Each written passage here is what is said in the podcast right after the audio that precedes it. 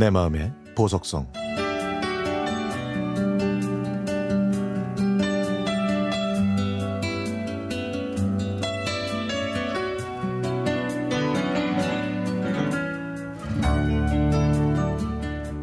그를 만난 건 영어를 배우려고 간 로스앤젤레스에 있는 한 한인 마트였습니다.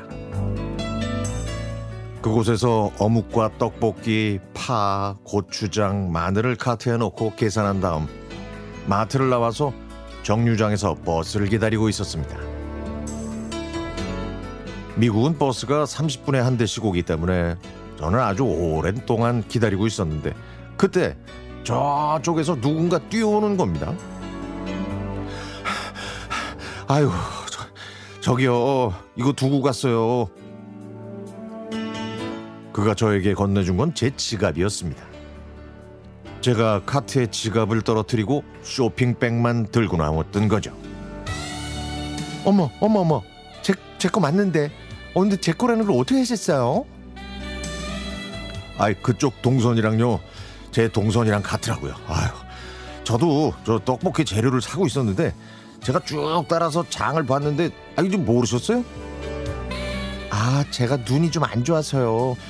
안경을 안 쓰면 잘 안 보여요. 아유, 그래서 카트에 지갑을 떨어뜨리셨구나. 돈도 돈이지만 지갑에는 여권이 있어서 그걸 분실하면 큰일이거든요. 그래서 그 사람한테 정말 고마운 마음이 들었죠. 고맙습니다. 아시잖아요. 여권 분실하면 일이 복잡해지는 거. 아니에요. 네. 그럼 제가 저 홈스테이 하는 집에 가실래요? 제가 떡볶이 해드릴게요. 어차피 그것 때문에 장 보신 거 아니에요? 맞아요. 근데 그렇게 얻어먹어도 돼요? 그렇게 해서 그가 머무는 하숙집에 같이 가서 주인 아주머니한테 인사하고 저희가 요리를 하겠다고 했습니다. 아주머니는 한국 음식을 먹게 돼서 좋다고 하면서 허락했고요. 그렇게 저는 그날 오랜만에 우리나라 음식을 먹을 수 있어 행복했고 주인 아주머니도 아주 맛있게 드셨습니다.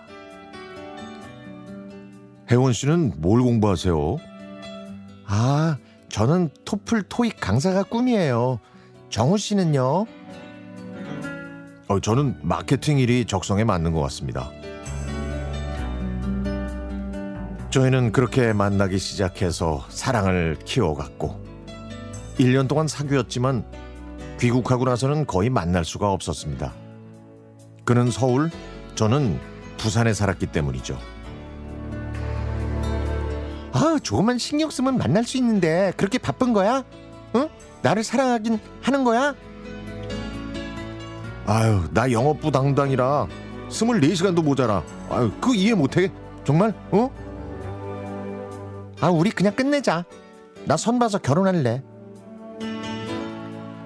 제발 그런 식으로 말하지 마. 나도 돈 모아서 결혼하려고 이렇게 노력하고 있는데 이게 안 보여? 매일 전화로 이렇게 싸우다가 잠이 들었고 어느 날부터는 그의 목소리조차 들을 수가 없었습니다. 그가 캐나다 해외 영업부로 발령을 받았거든요. 저희 사랑은 여기까지였습니다. 10년도 더 지난 일이지만 아직도 떡볶이를 보면 마음속에서는 눈물이 나네요. 캐나다에서 잘 지내고 있을 그이가 보고 싶습니다.